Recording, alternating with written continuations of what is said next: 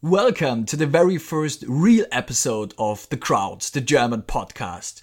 And we have to start off this week with a bit of history, because this week there was a very special day in German history, the 9th of November. For example, the fall of the wall happened on the 9th of November 1989, and we will speak about East and West Germany at another time. However, there are two more very important events that happened on the same day, on the 9th of November. Exactly 100 years ago, on the 9th of November 1918, so by the end of World War I, the first German Republic was started. So the first time that Germany actually had democracy happened exactly 100 years ago. 20 years later, however, at the 9th of November 1938, there was not that much left of this democracy. On this day, people all over Germany attacked 10,000 of Jews, their shops, their houses, their lives. It was the worst pogrom against Jews in Germany. The Kristall or Pogrom Night, as we call it. Due to this very special day this week, we will speak about these 20 years. So we focus on what happened between the 9th of November 1918, the first German Republic, and the 9th of November 1938, the day of the worst pogroms against Jews in Germany. How is that possible that a country changes so much within just 20 years? And to answer that question, let's go on a little time travel, 100 years back in time. November 1918, Germany had just lost World War I. However, the German people didn't have the feeling that they had lost. There hadn't been any fights on the German territory, Germany was not defeated on the battlefield, but still, to end this horrible war, Germany agreed, or was made to agree, that they had lost. The Treaty of Versailles required Germany to disarm, give up some territories and pay reparations, roughly equivalent to, in 2018, $442 billion, or €325 billion, or £284 billion. Even some of the allies said, at this point, this treaty is too harsh. We won't judge that. Important for us is just the German people found it too harsh, way too harsh. So it was a very bad start for the new young republic. Because these politicians, especially the Social Democrats, were linked to this agreement. Some German people felt that these politicians had betrayed them. And democracy cannot just be implemented. People have to learn democracy, have to learn to appreciate democracy. So that was the reason why the young republic, called Weimar Republic, was struggling right from the beginning. Because a lot of people who had to learn the concept democracy had the feeling that the leading politicians in this system, in this republic, had betrayed the country. These people were used to a strong, powerful Germany with a German emperor. And then, additionally to that, in 1929, there was the Great Depression with a horrible inflation that made a lot of people in Germany very poor, losing all their savings. So we have a new system of government, a harsh treaty that had disarmed Germany and made them pay an immense amount of money, and a miserable economic situation. In these circumstances, one guy appeared, Adolf Hitler, a populist who promised the German people jobs, millions of jobs, and even more important, who gave the Germans their self-confidence back by saying, the treaty is treason, we Germans are a great, strong, powerful nation, if you vote for me, I will take care of all of that, I will make Germany powerful again. And that man, Adolf Hitler, created this image of the enemy, that all the problems Germany had were basically caused by the Jews. Hitler's party, the NSDAP, gained more and more votes. Other parties got weaker, and in January 1933, he formed a new government, a coalition with him as chancellor. After that, it was not possible to stop him anymore, because within just a few months, he restructured the whole country, its official bodies, media, sports. All of that, he structured that in a way that it just supported him. 2 months after Hitler had taken over, he declared a national boycott of Jewish businesses, and he established laws against Jewish people, especially in 1935 with the Nuremberg laws.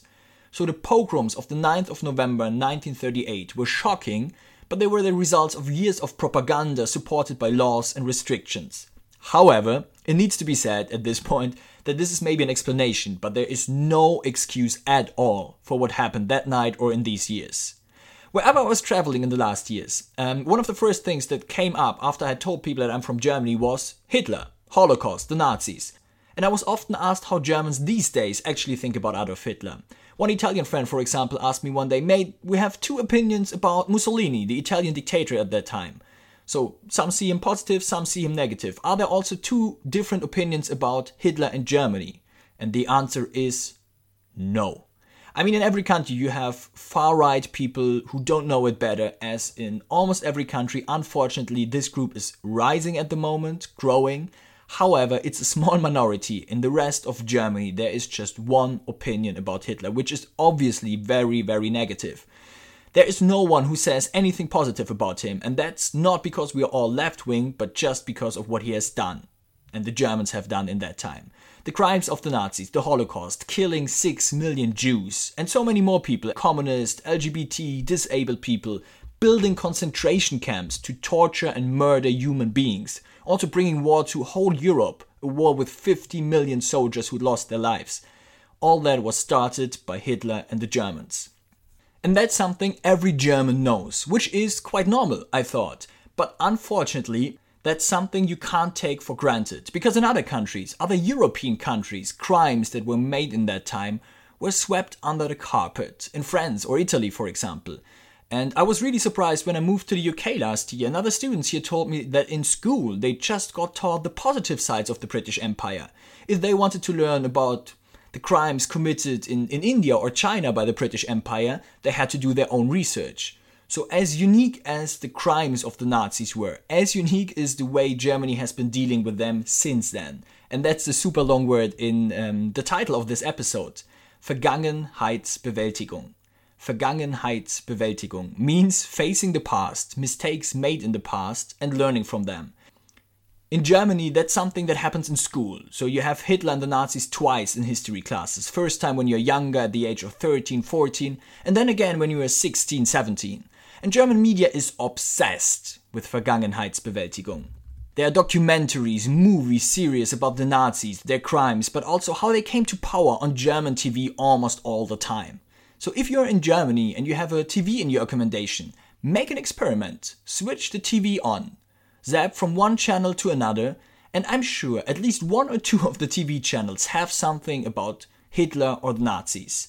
And that's why every German knows a lot about this part of German history. However, Vergangenheitsbewältigung, learning from the past, doesn't mean actually learning from what happened during the Holocaust or the Third Reich. Of course as well, but we Germans try to learn or to focus even more on the development that made Hitler possible.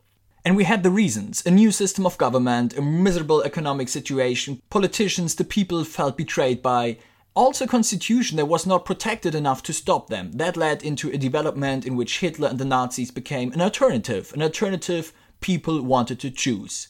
So if we come back to the main questions of this episode, first of all, what do Germans think about Hitler?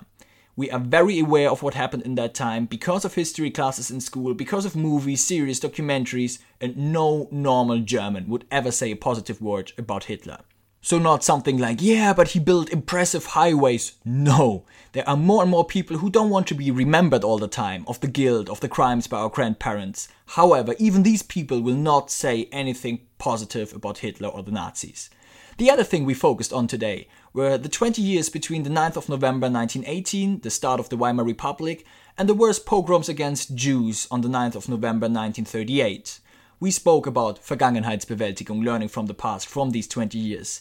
And one of our most famous authors, Erich Kästner, once said, "The events from 1933 to 1945, so the Third Reich, should have been battled in 1928 at the latest. Later was already too late. One must not wait till the snowball has become an avalanche. One must squelch the rolling snowball. The avalanche can't be stopped anymore." And that's something we can learn for today, where a lot of populists are on the rise all over the world.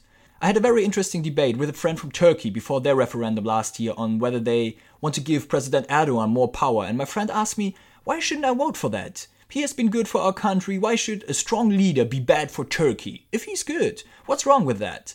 And the easy answer is because there is no way back. My friend didn't know about the countless journalists and NGO activists arrested in Turkey because it's not that much on Turkish media. But even regardless of that, if you abandon democracy and give too much power to one person, there is no way back. That's what we Germans had to learn, or learned from the past. And even if that person may be good, what about the next one? You don't have the control anymore. I understand my friend's view. He's never experienced a dictator, but for me as a German, knowing our history, knowing how quickly you can lose control, it was just painful to hear that. So these 20 years between the 9th of November 1918, exactly 100 years ago, and the 9th of November 1938, these 20 years should show all of us how valuable but also how fragile democracy and freedom are. We all can be a minority at some point. So the key word is Vergangenheitsbewältigung, learning from the past and making sure that something like Hitler or the 9th of November 1938 is never gonna happen again. There was tough start this week. Next week we will have another interesting part of German language. After Vergangenheitsbewältigung today, we will speak about our inner pig dog. And if you haven't met him, I will introduce him to you next Thursday.